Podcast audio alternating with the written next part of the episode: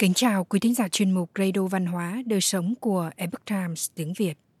Hôm nay, chúng tôi hân hạnh gửi đến quý vị bài viết có nhan đề Tam tự kinh, đọc sách luận bút phần 39. Lưu Yến, Thiên Tư Thông Minh, Phạm Trọng Yêm chăm chỉ học tập. Bài viết của tác giả Lưu Như được lấy nguồn từ trang tránh kiến.org. Mời quý vị cùng lắng nghe.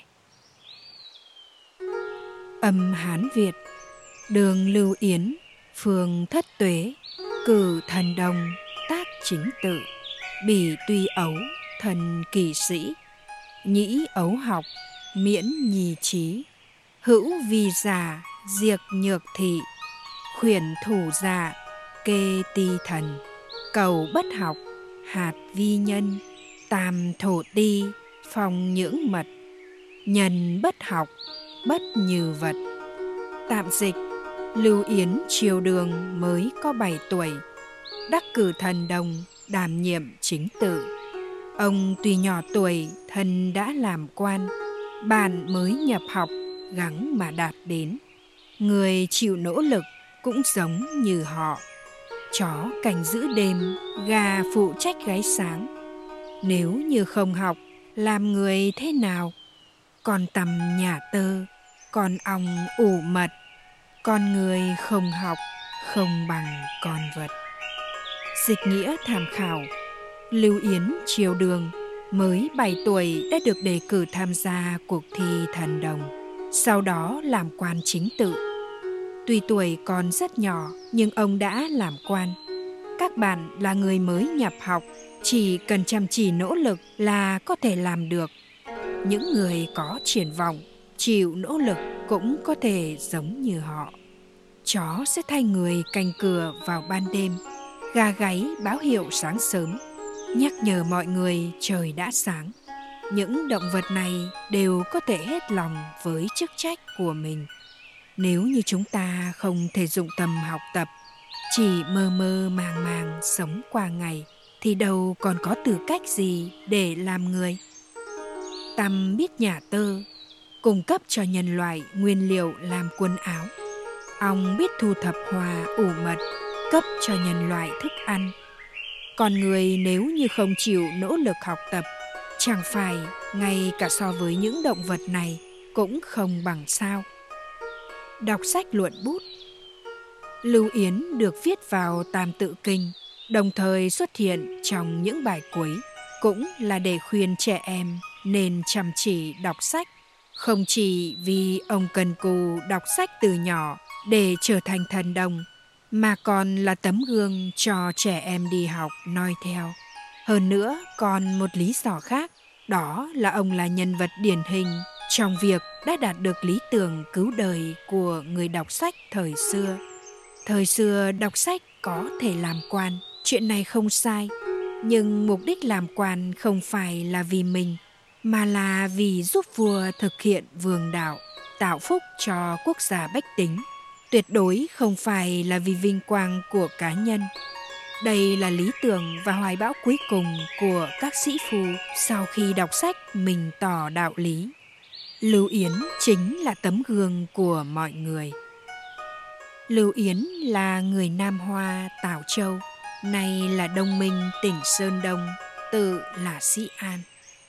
Ông trải qua bốn triều đại gồm Đường Huyền Tông, Túc Tông, Đại Tông, Đức Tông, làm quan đến chức tể tướng.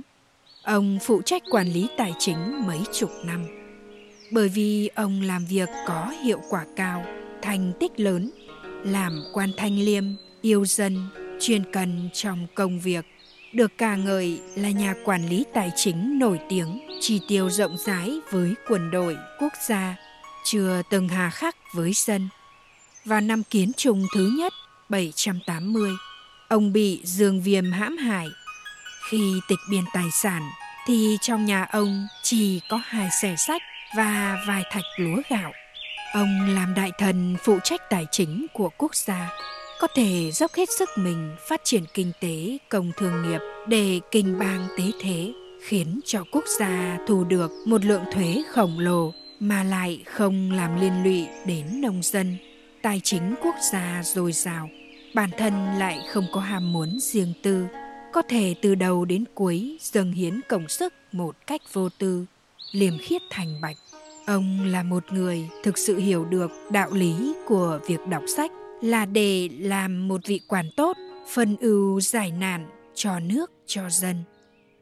Những động vật được nói đến ở phần cuối của bài này đều có bổn phận và trách nhiệm của mình, chính là để chỉ ra rằng làm người cũng giống như vậy, có bổn phận làm người.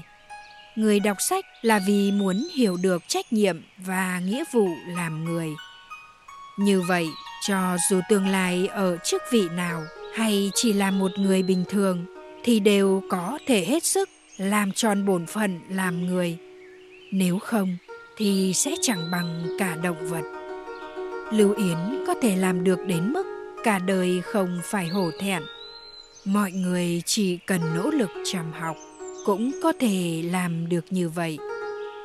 Bài này một lần nữa động viên trẻ em đi học rằng ngay từ nhỏ nên chăm học và chịu khó đọc sách. Câu chuyện Lưu Yến Thiên Tư Thông Minh Lưu Yến là người triều đường, mặc dù diện mạo không nổi bật nhưng lại là một thần đồng.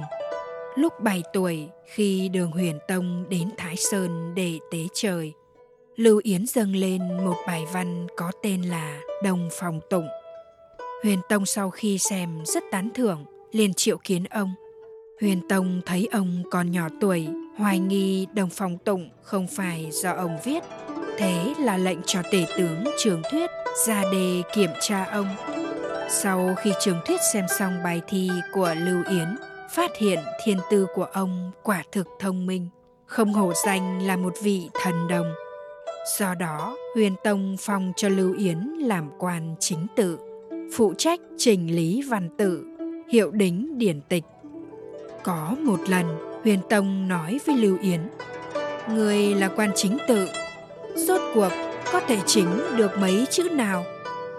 Lưu Yến nghe xong, lập tức quỳ trên mặt đất nói, chữ của thiên hạ thần đều có thể chính chỉ có chữ bằng bằng trong bằng hữu là thần không thể chính. Nguyên do lúc ấy trong triều đình có nhiều người cấu kết bè đảng làm chuyện xấu. Mọi người gọi nhóm người làm sằng bậy này là bằng bỉ vi gian kéo bè kéo cánh làm việc xấu lưu yến nói không thể chính chữ bằng chính là chỉ chuyện này. Lưu Yến tuổi tuy nhỏ nhưng đã mình tỏ đạo lý, biết lo lắng vì quốc gia, chán ghét việc kết bè kết cánh, cho nên khi lớn lên có thành tựu phi phàm, làm tể tướng triều đường, là một người yêu dân như con, là vị quản tốt tận tụy có trách nhiệm. Câu chuyện Phạm Trọng Yêm trầm học Triều Tống có một vị tể tướng tên là Phạm Trọng Yêm – Ông chẳng những là một nhà văn mà ở phương diện chính trị và quân sự cũng rất có thành tựu. Nhưng thành công của ông cũng không phải chỉ dựa vào vận khí và thiên phú, mà bởi vì ông rất hàm học và không ngừng nỗ lực mới có được. Lúc Phạm Trọng Yêm 2 tuổi thì cha ông qua đời. Bởi vì nhà rất nghèo, cho nên mẹ ông đành phải mang theo ông tái giá vào nhà họ Chu. Sau khi lớn lên, bởi vì khuyên gian người em cùng mẹ khác cha không nên tùy tiện tiêu tiền, nhưng lại bị giễu cợt rằng mình không phải là con cái nhà họ Chu. Nên sau khi biết được thần thế của mình, ông liền từ biệt mẹ tự mình vào học xá Nam Kinh, đi theo một vị học vấn cao là thích đồng văn để học. Ông trải qua cuộc sống nghèo khổ, không kể ngày hay đêm một mực chịu khổ đọc sách chưa từng cởi y phục đi ngủ. Thường thường đọc sách đến khuya mới nghỉ ngơi. Có đôi khi đọc sách mệt mỏi bèn dội gáo nước lạnh lên đầu. Khi tỉnh táo rồi lại tiếp tục đọc sách.